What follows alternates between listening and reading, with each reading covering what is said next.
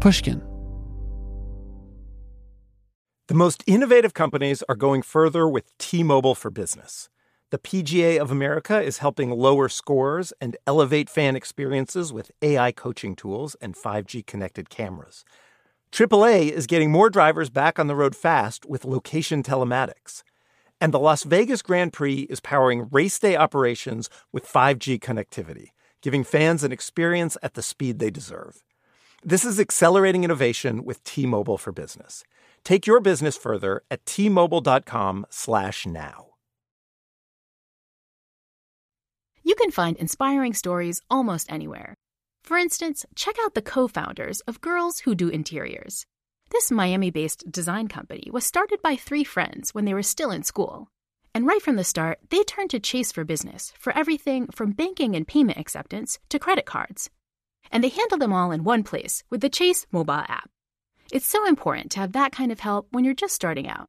Learn more at chaseforbusiness.com. Make more of what's yours. Chase mobile app is available for select mobile devices. Message and data rates may apply.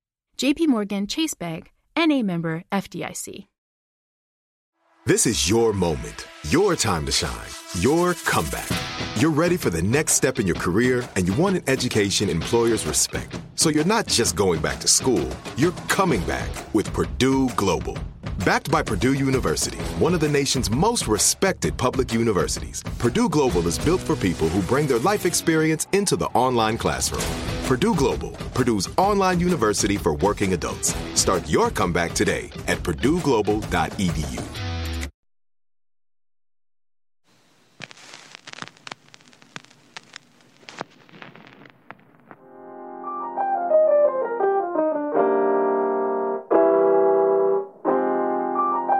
Talk Easy. I'm Sam Fragoso. Welcome to the show.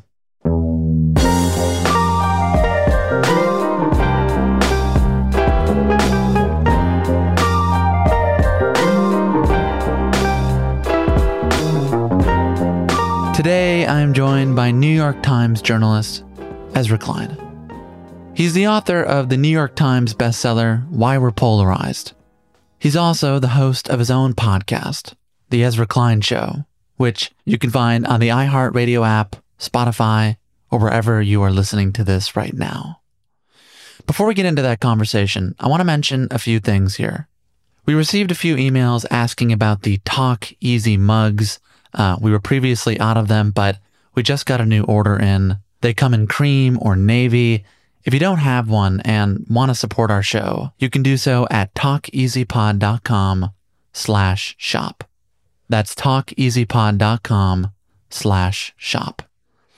If you want to support us in other ways, just leaving a review on Apple, Spotify, wherever you're listening, or even just clicking those stars, all of that helps new listeners find this show.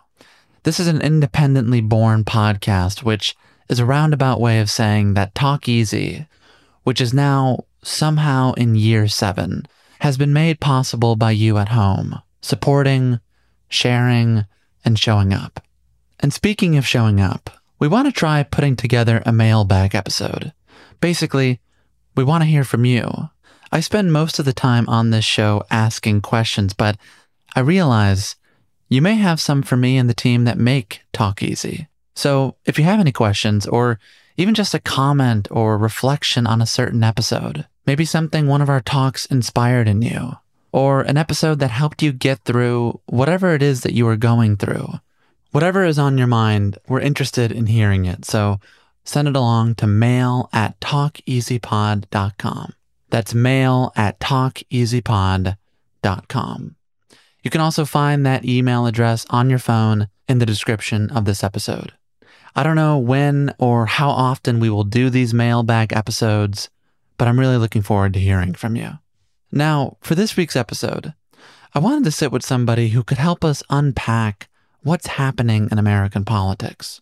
Before joining the New York Times, Ezra worked as a policy reporter for 15 years on the Hill. He created the very popular Wonk blog at the Washington Post he was also a founding member of Vox, a publication that popularized explainer journalism. Ezra, as you'll hear, is pretty good at explaining the news. He has a way of making complex issues comprehensible, which this week includes school closures, voting rights, the 2022 midterms, inflation, and a whole lot more. If you'd like to read some of the articles referenced in this conversation, be sure to visit our show notes at talkeasypod.com. Our team does a great job of providing supplemental resources for you to read, listen to, and uh, look at away from this conversation. So be sure to do that at talkeasypod.com. We have lots ahead in 2022 to share with you. And by the way, if this conversation feels a little bleak on the first half, just trust me on this and stick around to the end. As is usually true in trying times, it does get better. Or, in this case with Ezra, it does get a little sunnier. Thanks for being here.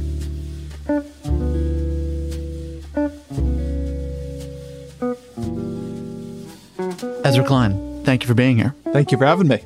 I know uh, you recently welcomed a second child into your household. So, if at any point during this conversation you have to change a diaper or something happens, just give me the signal that we agreed upon before starting here. That I'll just run out of the room. Yeah, that's the signal. Just go. Is that the signal? Yeah, yeah, and I'll, I'll just fill time. Yeah, you'll you'll either get me running out of the room or I'll just collapse into non sequitur as 45% of my brain immediately goes to is that just making noises or is that crying? I look forward to it either way. I actually wanted to start with children here and, and this ongoing debate around school closures in the wake of Omicron. We've seen closures in Detroit, Milwaukee, Chicago, Baltimore. By the time this airs, most kids will be returning to in person learning. But being a father of two, I wonder how you've been processing this contentious exchange between school districts, teacher unions, and parents, and what this maybe says about us. I think this is a really very, very hard set of issues. I think you should begin by breaking it down to what are the sub questions people are really arguing about when you say, you know, I think schools should should stay open or I think they should close. And and I think there are a couple. One sub question is how dangerous is at this point probably Omicron to young kids. There's vaccinated children, right? There are unvaccinated children and they're unvaccinated babies and infants. And I have both in my household. So I have a three year old and a and a three month old my read of the data at this point is that you should not see catching Omicron as a very unusual level of threat to young kids. Not a, a level that is very different from the flu. Maybe it is not even as bad as the flu. Not a level very different from some other things that we more or less live with without shutting down schools when they come by. But that said, there are a lot of things that we are very worried about with our kids and we don't do, I think, completely normal standardized risk benefit calculations. And so I'm very sympathetic to those who just say, you know, we don't know what this thing is. We don't know what its long term consequences are. Just anything I can do to not have my kid get it. But so that's one set of the issues, right? Then, of course, there's the issue of you have a lot of teachers who live in homes who are themselves immunocompromised or have some other set of comorbidities that make them more vulnerable to the disease. They live in homes with people, you know, multi generational homes. They have a spouse who is not well or can't get the full protection of vaccination for whatever reason. So they are afraid, as anybody would be in any profession of going back out into a, a, place where it would be pretty easy to get it, right? You can certainly catch Omicron from a bunch of kids. You can catch anything and everything from a bunch of kids. And then there's the third issue, which is how bad are school closures for children? It's this set of intertwined risk calculations with somewhat uncertain answers that gets to the heart of this. If you're asking me, I think at this point, we're dealing with a situation where the harms of closing schools for children are really great. Omicron is getting to a level of risk that I think we don't wish we're there, but I don't think it is a completely unacceptable level of risk for kids. And then the question of what do you do with particularly vulnerable teachers, just as is the question with what do you do with particularly vulnerable members of society in all kinds of professions, is a really, really hard one. To maybe step back on this for, for a second, one of my observations about a lot of these conversations right now is they are sort of Delta conversations in an Omicron world. It isn't like the other institutions in life that include a lot of testing are staying open. If you travel, it's hellish right now. And so if you're in a situation where you're testing and you haven't decided to say, well, fuck it, we are not going to treat Omicron cases as anything different than cold cases or flu cases, which is to say, we are not going to shut institutions down when there is an ongoing active spread. Then you're going to have a lot of shutdowns. And you're having a lot of shutdowns, to my knowledge, in everything that does active testing. You're having shutdowns in college campuses. You're having shutdowns, as I mentioned, in, in, in travel. You're having shutdowns in sports leagues. Like everything is getting shut down because we do not have anything like the mechanisms or strictures in place to stop the spread of something as infectious as Omicron. And so, one suspicion I have about this is we're all arguing over things that are like two weeks behind reality. And just the answer is there's just going to be a huge amount of societal disruption for about two months as Omicron rips through the population. I am somewhat more interested in the question of what should we do in terms of our pandemic policy from, you know, March to July of 2022, then what should we do from January to February of 2022? Because my view is January to February is more or less baked and our capacity to make a lot of public policy moves that are going to change it dramatically is pretty low. Nobody seems to be willing to contemplate big lockdowns the school things are on the margin, but we're just going to have a lot of disruption, I think, for two months. And then there's going to be this question of how do you build in more resiliency? So when the next variant comes, you can face these questions with better supplies, materials, infrastructure to make them a little bit more easy to manage. Well, let's talk about something that's happening not two weeks from now, but but right now, which is President Biden is putting pressure on Congress to pass voter protection laws by calling for an exception in the Senate filibuster rule. He said uh, earlier today, this is one of those defining moments. People are going to be judged where they were before and where they were after the vote. History is going to judge this. Do you feel this fight for voting rights in 2022 is a defining moment? It depends who wins. there was a good uh, New York Times uh, piece uh, in the Sunday Review a week or so ago that was by, I believe, is by some curators at the Smithsonian. And I think the title, if you want to go look it up, is "What Will America Look Like in 2084." And their point was that we like this formulation of history is going to judge us, but history doesn't judge; people do, and how they judge depends on who is winning and at what time. It's like the refuge of when you're sort of failing in the present. you move to history will judge you when you can't get to, well, I'm going to beat you. It is true because when I quoted Biden, you did start laughing a little bit. I'm not laughing at Joe Biden. He is putting himself on the right side of the issue. He is trying to bring pressure to bear, but he doesn't really have pressure he can bring to bear is a big problem. He does not have leverage in any serious way over Joe Manchin it isn't clear that he has leverage over Kyrsten Sinema either. I think that the Biden administration both believes deeply in this as a matter of principle. And I think they also don't want the perception to be that they let democracy rights languish. If, if it dies, they don't want the view to be, well, they never tried, right? They do need to get caught trying here. But the question is, can you get Joe Manchin and Sinema to make a filibuster exception? You definitely cannot get either of them, to my knowledge, to just say, we're going to exempt HR1 and the John Lewis Voting Rights Act from the filibuster. That is something they've both opposed many times. Sinema, to the extent she's now built her career on any public position, she's built it on not doing that. There has always been a possibility. I've written about this. Manchin has continued to make statements that imply an openness to this. There's always been a possibility that you could persuade him, at least, maybe them, to do something that makes a filibuster more physically costly on the minority party. So, for instance, right now, the way filibuster works is you really only need one member of the minority on the floor, but you need every member of the majority to try and break it. So, if you created a situation where you flipped that and the filibustering coalition had to fully occupy the floor for every second of the filibuster, or else any member of the majority could call the cloture vote and say, hey, you guys actually don't have three fifths of the, the Senate here. That might create a situation where the majority on a issue as important as, as democracy reform might just say, you know what, we're going to burn two and a half months of Senate time and wait until one of you goes to the bathroom. and then we're going to call the vote. That may or may not work as a strategy, but that kind of thing is maybe somewhere where there's like the door is ever so slightly ajar.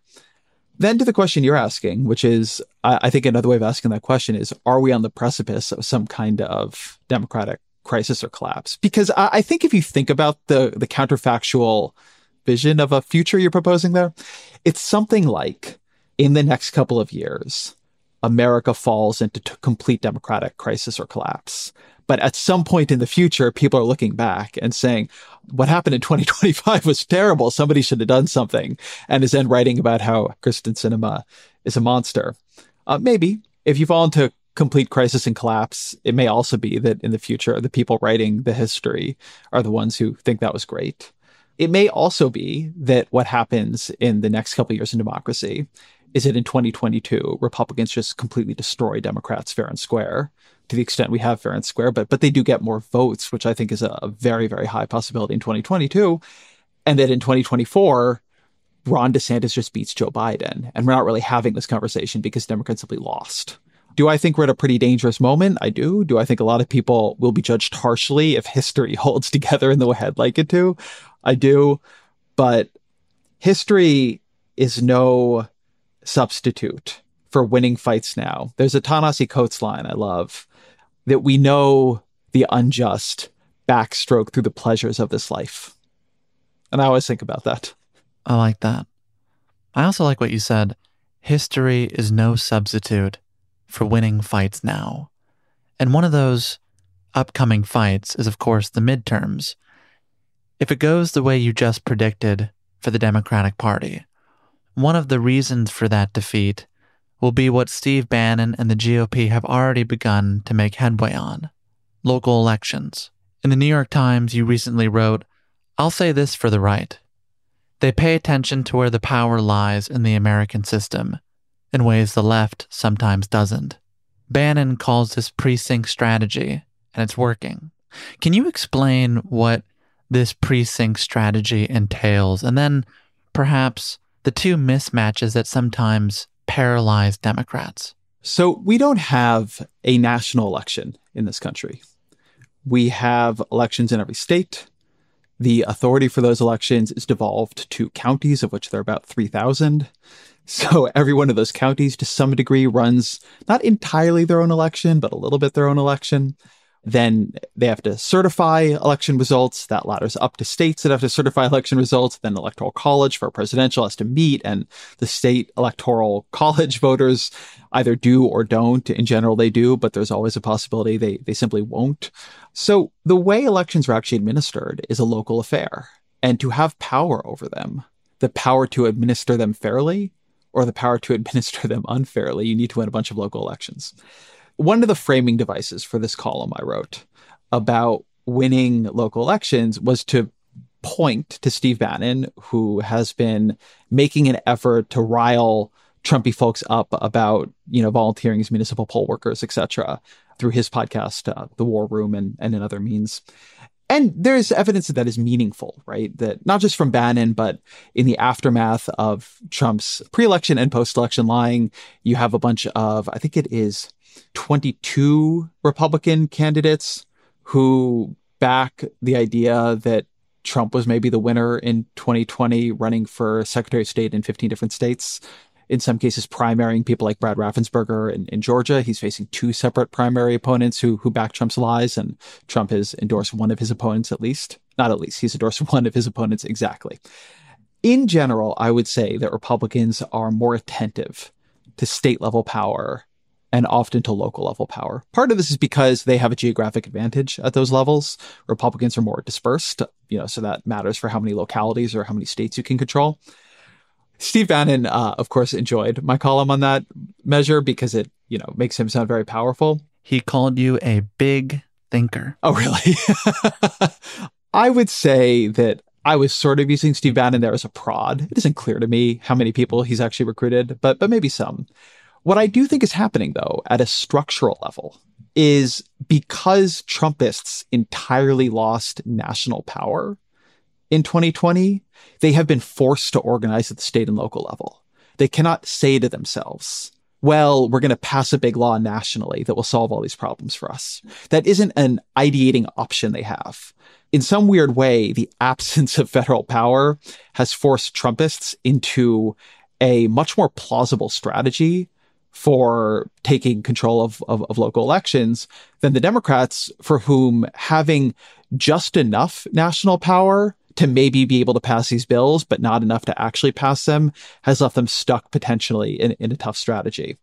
So the point I make about mismatches in the column is that two particular mismatches in the way American elections work end up making it hard for people to think strategically and clearly. And here I mean people who want to defend democracy. One is a geographic mismatch. Democrats are concentrated in places with a lot of people, but relatively less political power. So I live in California. Wyoming has something like 70 times the per person power in the Senate that we do. But also the Electoral College, you know, underweights the, these places. You just have a generalized preference in our system for rural areas. So that can create a, a feeling when you're, you know, you're in a California or in a New York, you're wherever you're in a city and you know that a lot of the question is what happens in you know how the elections are administered in these random towns in Wisconsin. It just feels completely out of your control right? This will decide the leadership of the country you live in but you have no actual control over it. And then the secondary mismatch is and this is more emotional what it it feels like you should be doing to fight for democracy and what might be effective to do when fighting for democracy. So I would say I see online by people I, I really respect and who I agree with on these issues, like an endlessly escalatory competition for condemnation of how anti-democratic the Republican Party has become. And a real desire to fight rhetorically, maybe in other ways too, to pass things like HR1. And if you say, well, it sounds like what you're saying because you want to make all these structural reforms is that you somehow need to win three more Senate seats and keep control of the House. And so the question is, on a very literal level, how do you do that? And then maybe have a conversation of, well, Ron Johnson in Wisconsin, his vulnerability is corruption. And so you need to make a big deal of how corrupt Ron Johnson is. And then in order to win the North Carolina seat, well, North Carolina, they're worried about this and, you know, on and on down the line. And all of a sudden you're in a bunch of conversations about winning these seats. You know, these are national ones I'm talking about, but also you need to win these mayoralships if you want power over appointing the clerks who will run the elections. And those are going to be about, you know, roads and flooding and, and all these little things. And so all of a sudden, you know, you want to have this big national showdown over democracy. And what you actually need to do is build the infrastructure, get involved, run for, win all these individual seats that are not taking place on the grounds of do you believe in democracy and do you like Donald Trump or not? And that's very tough. And so you, you really do need to think about the logistics of winning power in America, not just power to do things, but even just the power to administer elections fairly. And that might not mean focusing on the questions that feel emotionally satisfying to focus on. When we do land in these midterms come November, in your book, Why We're Polarized, you write about the decline of ticket splitting. From 1960 to 1990, about half of senators represented a state that voted for the other party's nominee for president. Today, there are six, which speaks to your argument of polarization. People are where they are. When it comes to the Democratic Party, we talked about how to maintain integrity in elections, but once we get to the election itself, like you said, they're at a great risk of losing its Senate majority this fall. What do you see as a realistic pragmatic path forward here? I don't know how Democrats can hold the Senate. They're in a tough spot. They have a 50 50 Senate. The map is not terrible for them in 2022. I mean, it is the in cycle map from 16, right? Which just is not a terrible cycle map for them. But the difficulty they're going to face is they're a governing party in a midterm. And so if you want to know what I expect, I expect them to lose between three and six seats. for them to hold even would be a remarkable performance. And then in 2024, the map is like hell for them. so it, it's going to be a rough couple of years for Democrats in the Senate. Um, it's probably going to be a rough couple of years for them in the House. Obviously, they need to try to figure out some way to fix that. So one set is that they just literally need people to feel better about how things are going in 10, 11 months than they do right now. I was thinking about this this morning, but you can look at these consumer sentiment indices. And if you ask people how they feel about their personal finances, they'll they'll say pretty good. Um, they give it a 67 out of 100, which is a high historical rating. If you ask them how they feel about the national economy, they feel pretty bad. They they rate it in the 30s. You know, you could say, well, inflation. Yeah, I mean, inflation is a real player here you know, you have very low unemployment, you have high wage gains, you've had a lot of transfer payments to, to people through the stimulus and the child tax credit. So why why is the the negative so heavy in their sentiments? And I do think a big part of it is simply the experience of the economy is bad right now. Even if you're lucky enough to have money, can't really go to a restaurant safely. Everybody's masked or not enough people wherever you are are masked travel is horrible and you can't travel and you can't safely do a bunch of different things you might want to do. Gas is really expensive. So you feel that sticker shock and not just with that, but with other things. There is in certain places a labor supply shortage. People are constantly like out of work right now for Omicron. So things aren't open. The experience I have of the economy sucks. I'm doing fine. I could buy some stuff, but I, I actually can't do anything. I am desperate to have some fun. I am desperate. I'm so tired of this, just like everybody is. Well, Ezra, that's why I invited you on this show. Nothing like talking about how Democrats are fucked in 2022 to have a good time. so, Democrats are going to need people to feel differently. Um, they're going to need people to feel truly like it's morning in America. Whether they get that is not entirely in their control. That's partially a question of, of legislation, but it's also, I mean, is there a big variant happening in November of next year? You know, has inflation come down? Are the supply chains, have they reacted to the changes in demand? Sort of just literally, where are we? But, you know, I think you also need to ask the question of, well, what happens if in 2022 the House and Senate falls to Republicans, which is the likeliest case? And then there's, you know, going to be two more years of Joe Biden positioning himself vis-a-vis a Republican congressional majority, which, if you're being cynical about it, may not be the worst dynamic for him to win reelection in 2024 but is obviously, I think, a bad dynamic if you want to see the country covered well. I've been deciding whether to do this predictions column. And one of the things I just really noted was I'm writing down my predictions for the year. They're just very grim if you want to see progressive governance. Like they just, it just, it's a grim set of predictions I have. I think it's just going to be a kind of tough time. A lot of people I don't want to see in power are going to get into power. And that's sort of the condition of the country right now. The really bad outcomes on the bell curve of, you know, Trump runs and wins in 2024 and, you know, nullifies democracy somehow or another through some set of mechanisms that he, you know, he was not able to control last time. Uh, it's not clear to me he has a capacity to control them in the future either. But you could have some real democratic crises if there's a contested election outcome in 2024. But you could also just have normal bad outcomes, which is that the House, Senate, White House, and Supreme Court are controlled by people who I think have a bad and cruel vision for America and you haven't lost democracy just governance is terrible for you. Well, you know, I mean, uh, I don't know what to, I don't know what to say exactly. Don't listen to me if you want a, a sunny outlook right now. Putting a pause on the conversation with Ezra Klein. We'll be right back after this quick break.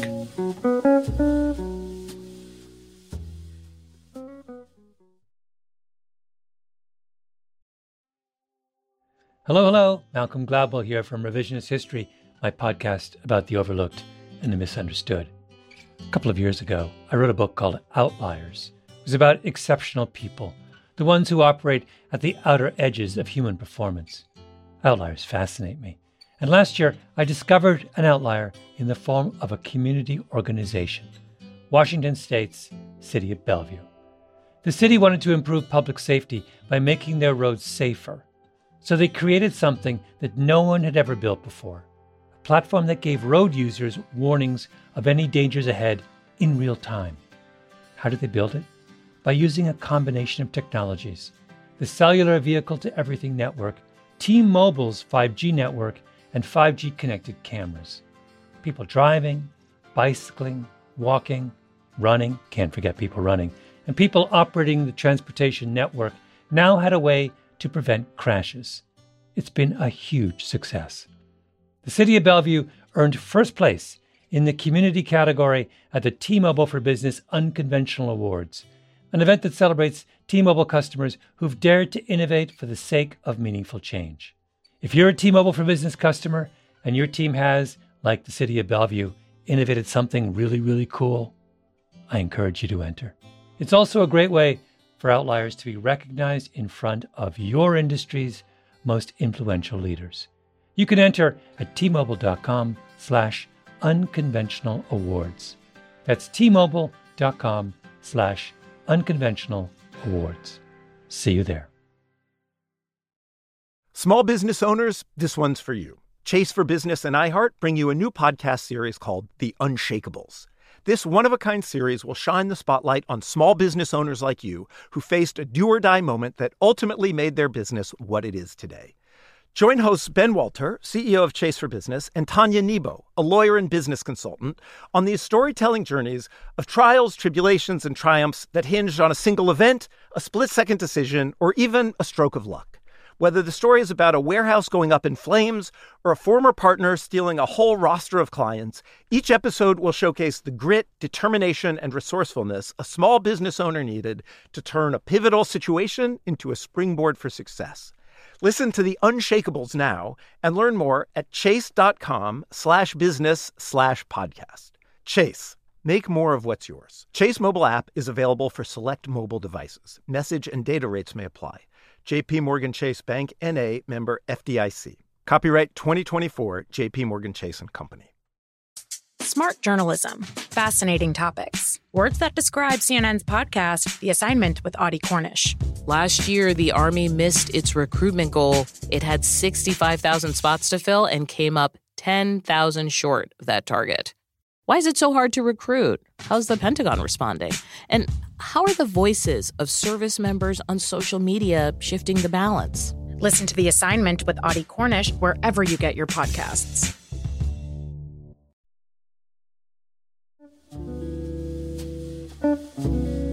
Before the break, let's go to a time where maybe you were a little bit sunnier.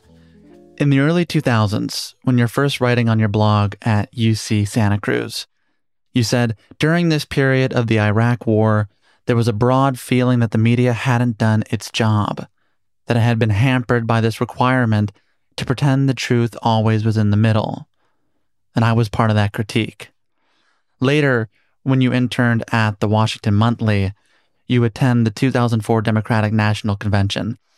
As you attended the DNC, you said to the Philadelphia Inquirer that you considered yourself an activist walking the halls of power. An activist walking the halls of power.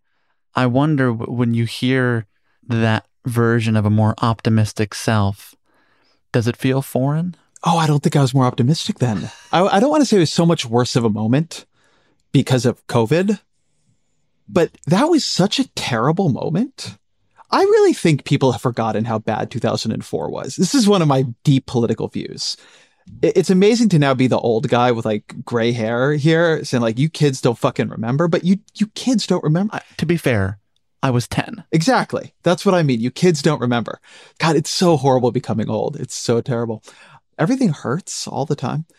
2004, you are years into a war that it is now clear was sold on a foundation of lies into a frightening and unnerving national surveillance state and this bizarre blackmaily patriotic politics of flag pins and you're with us or you're against us and what about the fifth column in America huge numbers of Iraqis have died there are a lot of Americans who have come home in body bags we are wasting blood and treasure on a failing war and again we were lied into it, or at least the intelligence we were brought into it on was bullshit.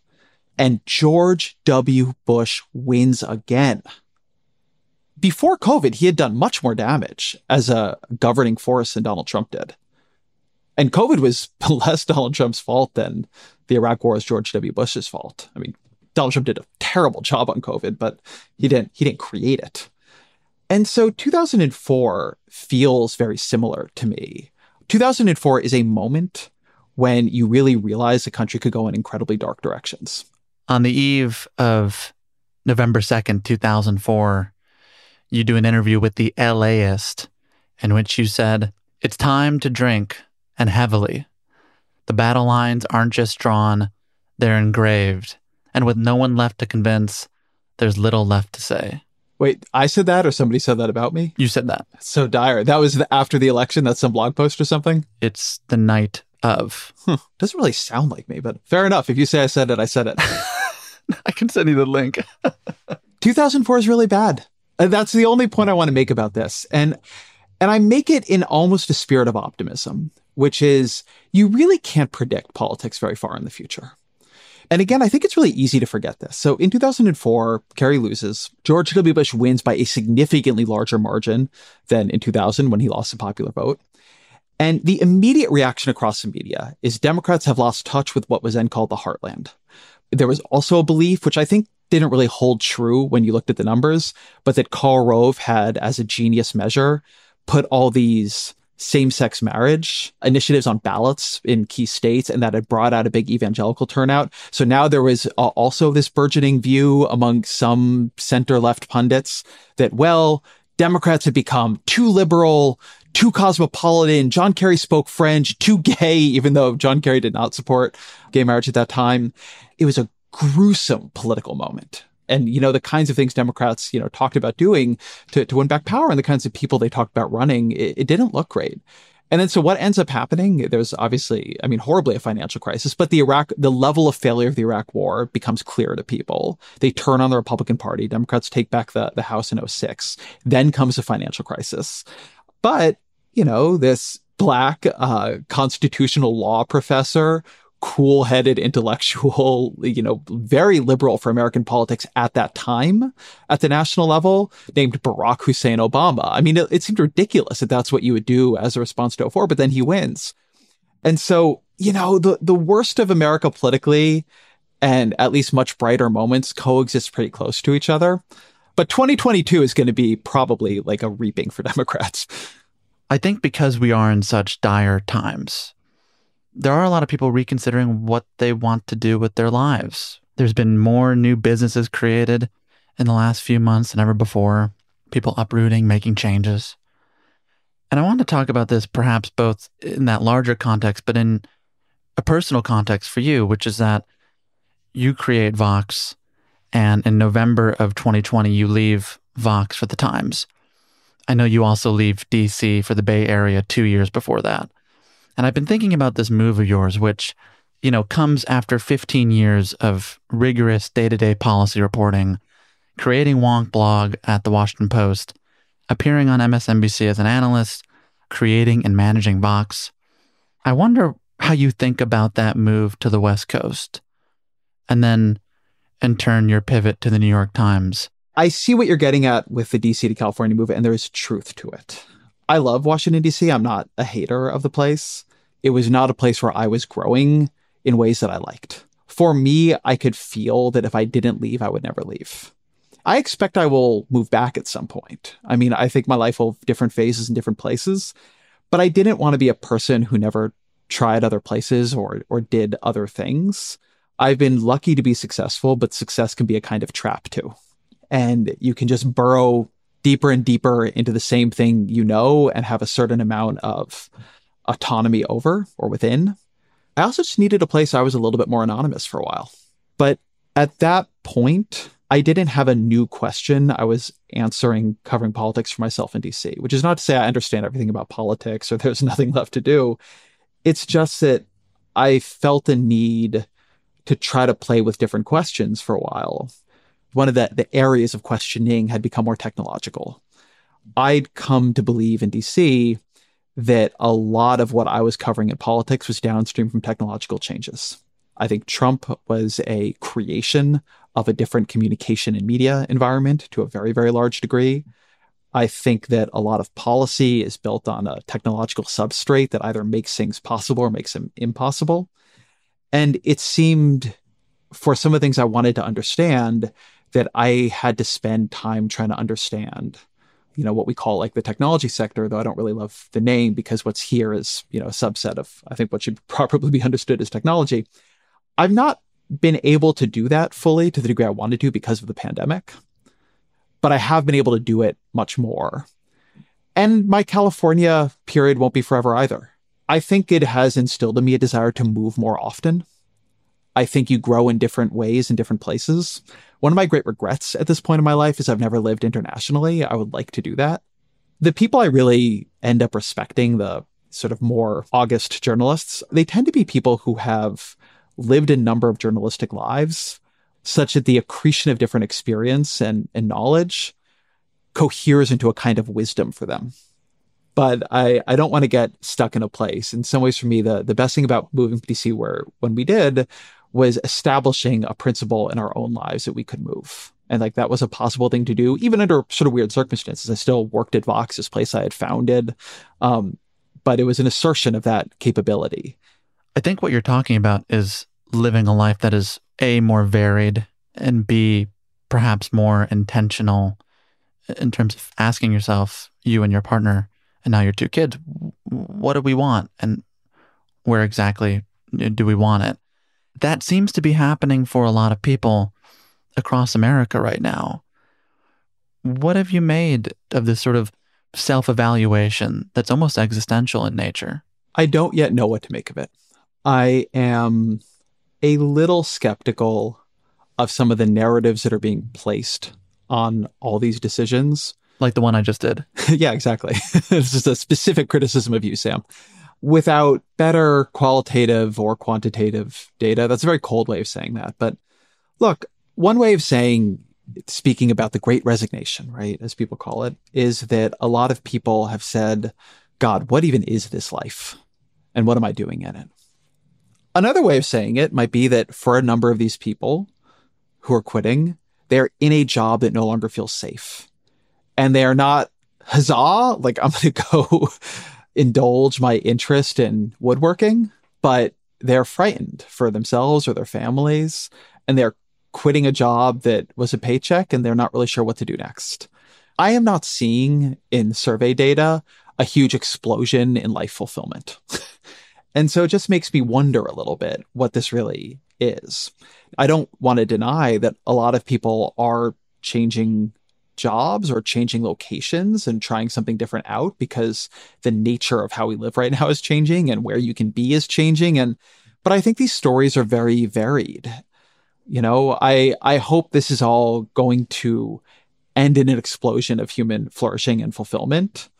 But right now I worry that we've somehow pasted a very hopeful narrative on people making decisions that in many cases the way I hear them they are desperate or exhausted, right? I know, for instance, a lot of people, like a significant number of people who during this period have decided to move closer to family because childcare has become such a complete nightmare. They absolutely need grandparents around. And they are in that great resignation data. And maybe it's better to live near your parents. I'm completely open to that idea. And I think for many people it is. And maybe for me it would be. But I don't think what is happening there is that they said, ah, you know, I've just never been able to build boats. No, like their life has been hellish and they move somewhere where it might be a little bit easier. And so we'll see. I, am I'm, I'm just a little I'm a little worried about what feels to me like a pat narrative. It's a little bit like what people want to believe of this, but I'm not sure what the, the evidence for it really is. Basically, you're saying, to use your boat metaphor, people are drowning and they're just trying to get back to land. Yeah, I mean, some people. I don't think we know. I, I think there's a lot from this period that we don't know. I think people snap back to equilibrium, and I think the equilibriums often aren't that good. Look, there are real pressures on the economy right now, and I'm very worried that we're going to handle them by screwing over low wage workers as opposed to figuring out how to produce things or bring down gas prices or, or whatever it might be you know, in terms of the great resignation parts that I care about, I think a lot of low wage labor is awful and exploitative. And over the course of the pandemic, at certain moments, particularly around the $600 unemployment insurance boost and the stimulus checks, we gave people at the lower rungs of the economy a little bit more economic power to make decisions on their own behalf. But they don't have that anymore. We didn't keep giving them that money The stimulus checks are not getting renewed. The child tax credit is likely to expire at this at the moment we are talking anyway. And so the question, like those people will need jobs. We didn't create any structural change in their power. Um, now, a hotter labor market does give them somewhat more power, and so tighter hiring is good. And I mean, there are things that are pushing in the other direction here, but it's not a tremendous phase shift. I mean, it's not a tremendously better economy than it was in 2019 at this point. And so I have some real questions about what we're seeing and and and how much of a change it's going to ultimately end up looking like. A decade ago, you participated in a Reddit AMA. You probably never thought it was going to be brought back up. It is. One commenter named Add to the Law, they wrote, Can you give a simple prognostication of what the 20 somethings coming through the political ranks right now should be concerned slash excited about over the next two decades? I have here your answer, which I can't imagine you would remember. I definitely don't. What did I say? Could you just read the last paragraph of what you said here? So this would have been in 2012, 12, 12. I guess. Mm-hmm. I worry a lot about a broken political system heavily biased towards inaction. And under that model, what scares me are issues where you need lots of congressional action and energy to do anything. Global warming is the obvious one, and even more difficult due to its international component. But pandemic flus, loose nukes, etc., all keep me up, if only because they're the sort of questions that don't have much of a constituency and thus can easily be ignored until something goes terribly catastrophically wrong. I should play the stock market more. It's sort of ominous reading that from a decade ago. Yeah, but that wasn't a hard call. The idea that we weren't prepared for pandemic flu was cliche, basically. I mean, I wasn't pulling that out of some genius analysis of, of flu genomes. Like, we were not prepared, and that was clear. And congressional paralysis had been, you know, was a I think I was a little bit early in seeing and understanding how polarization was breaking Congress, but again, if you were coming of age in the political moment I was, it, it wasn't our call. And all that stuff has more or less gotten worse. I think what is in certain ways shocking is how few reforms the pandemic has even forced on pandemic policy. Is the CDC going to be any different at the end of 2022 as it was at the end of 2021? I don't think so. The FDA? I don't think so. We stripped out the pandemic preparedness money from Build Back Better, if that even passes we're not legislating in any kind of far-sighted way. We did, I will say, actually, once the pandemic hit, there was a, a significant flurry of particularly fiscal legislating that exceeded my expectations. But in terms of being prepared for anything, anywhere, at any time, the failures of our system are, are, are clear and have been for a very long time. And I do think one nice thing about bringing that up from 2011, I guess 2012, is to note that a lot of the structural failures predate Trump you know, I was not writing there about a Trump Republican Party. I was writing there about, you know, Mitch McConnell and Paul Ryan's Republican Party and the way all that was was cohering in, in Congress. So yeah, we have a tremendous failure of institutions right now. I, I keep trying to tell people about it, but they keep not not doing anything. Well, you've told us about it throughout this podcast, but I'm going to reframe the question. The Reddit commenter asked you to give a simple prognostication of what 20 somethings coming through the political ranks right now should be concerned, excited about over the next two decades. I'm going to fix it. Now that we're in 2022, what are you concerned, but also excited about over the next two decades? I'm just going to pass on concerned. I think you've heard enough of my concerns. Honestly, thank you so much. in terms of excited about, I actually have partially similar answer to, to something that was in that question, right? If you, we didn't read the top of that question, but I did say that I thought technological change and the rising numbers of people who could contribute to technological change was probably the thing to be most excited about. And I think that's more or less been borne out. Now, a lot of technological change has not always been for the better. A lot of things I don't like in the attentional economy, but my God, I mean, the vaccines remain one of the truly remarkable human achievements. To be doing vaccinations in real time against a pandemic flu, there's never been anything in our history, to my knowledge, like this at this speed right? We didn't we didn't catch polio a couple months after it came out with a vaccine. So I think that potential advances in biotech are remarkable. If you look at the pace at which renewable energy has been dropping in price, it is remarkable. I would not call myself optimistic on climate change, but I am optimistic on on renewable energy and the speed with which that can go. And I would just pump, pump, pump money into it and make sure the regulatory structures we have are actually oriented towards speeding it along. Um, the risks of inaction there are much worse than, in my view, the the risks of action. I think that if you got um, various forms of artificial intelligence and just uh, generalized computing power right, you could do really remarkable things across a range of industries. So I have uh, a fair amount of excitement around technological change.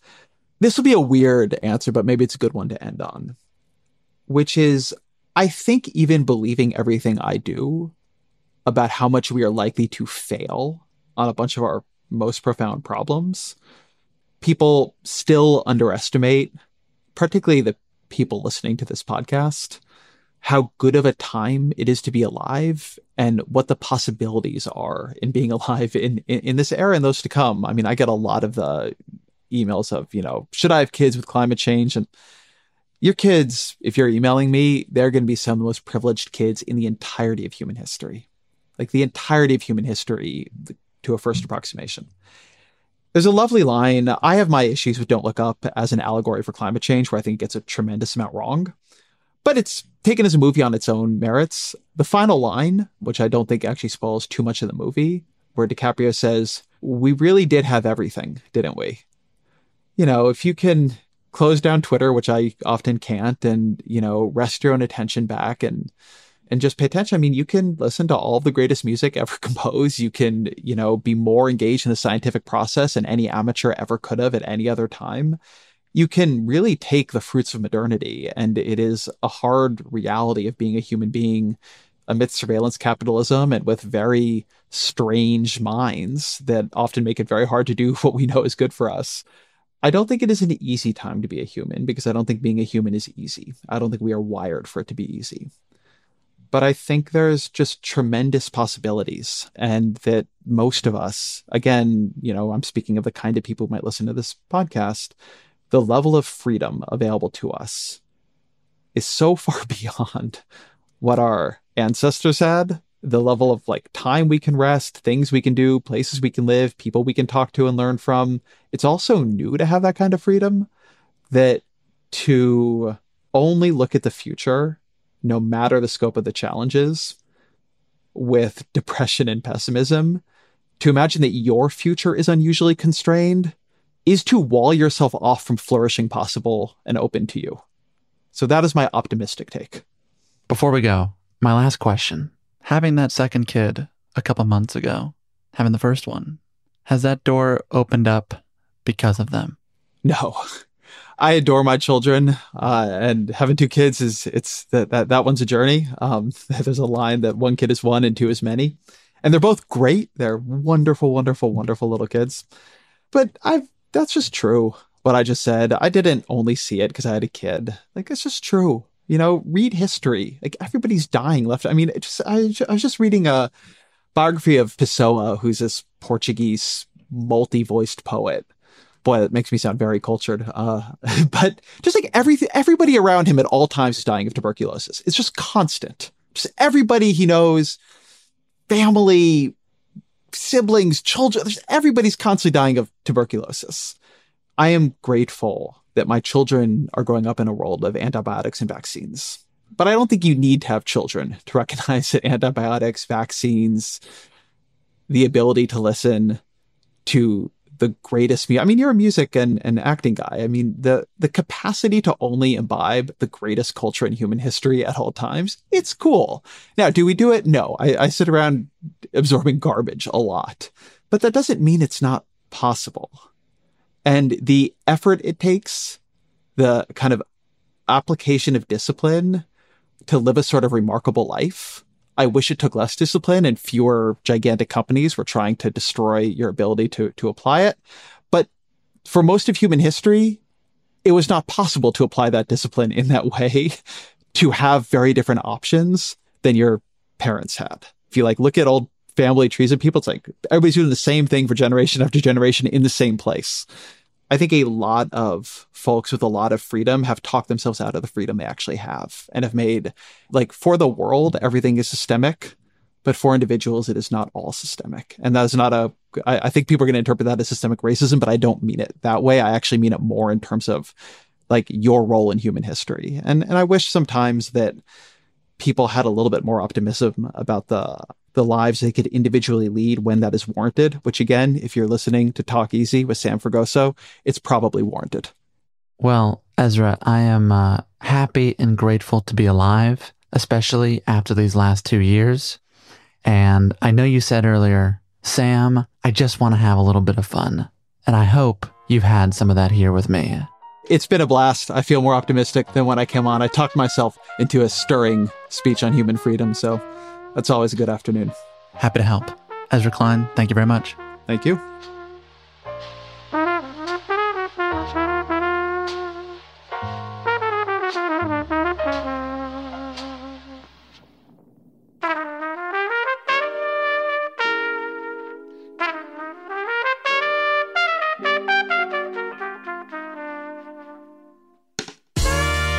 And that's our show. I want to give a special thanks this week to Ezra Klein.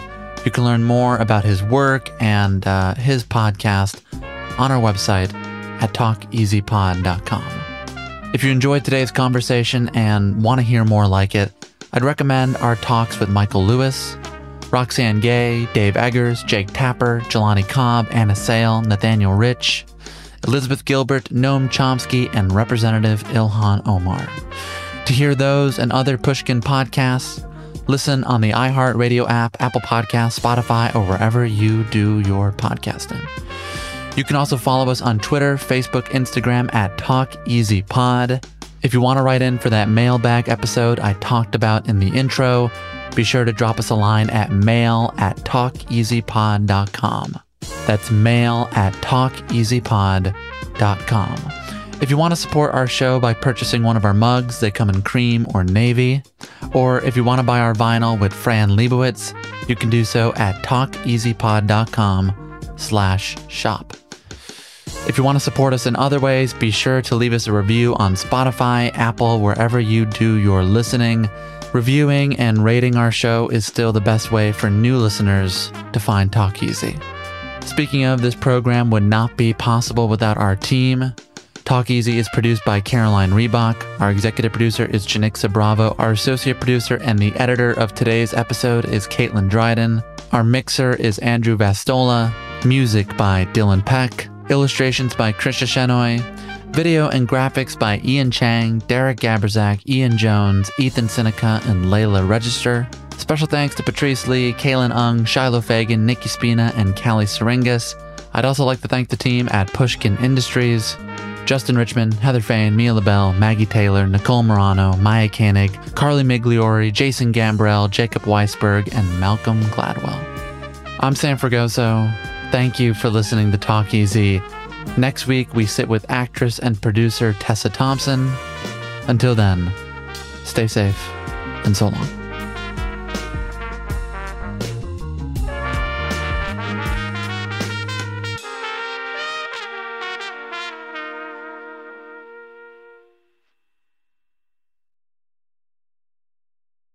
The tradition of breaking tradition continues with the return of the unconventional awards from T Mobile for Business at Mobile World Congress.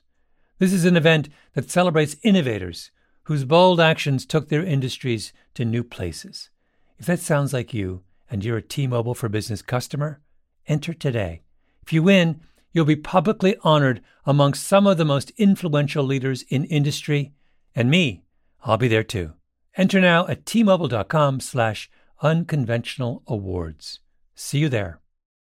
Smart journalism. Fascinating topics. Words that describe CNN's podcast, The Assignment with Audie Cornish. Last year, the Army missed its recruitment goal. It had 65,000 spots to fill and came up 10,000 short of that target. Why is it so hard to recruit? How's the Pentagon responding? And how are the voices of service members on social media shifting the balance? Listen to The Assignment with Audie Cornish wherever you get your podcasts.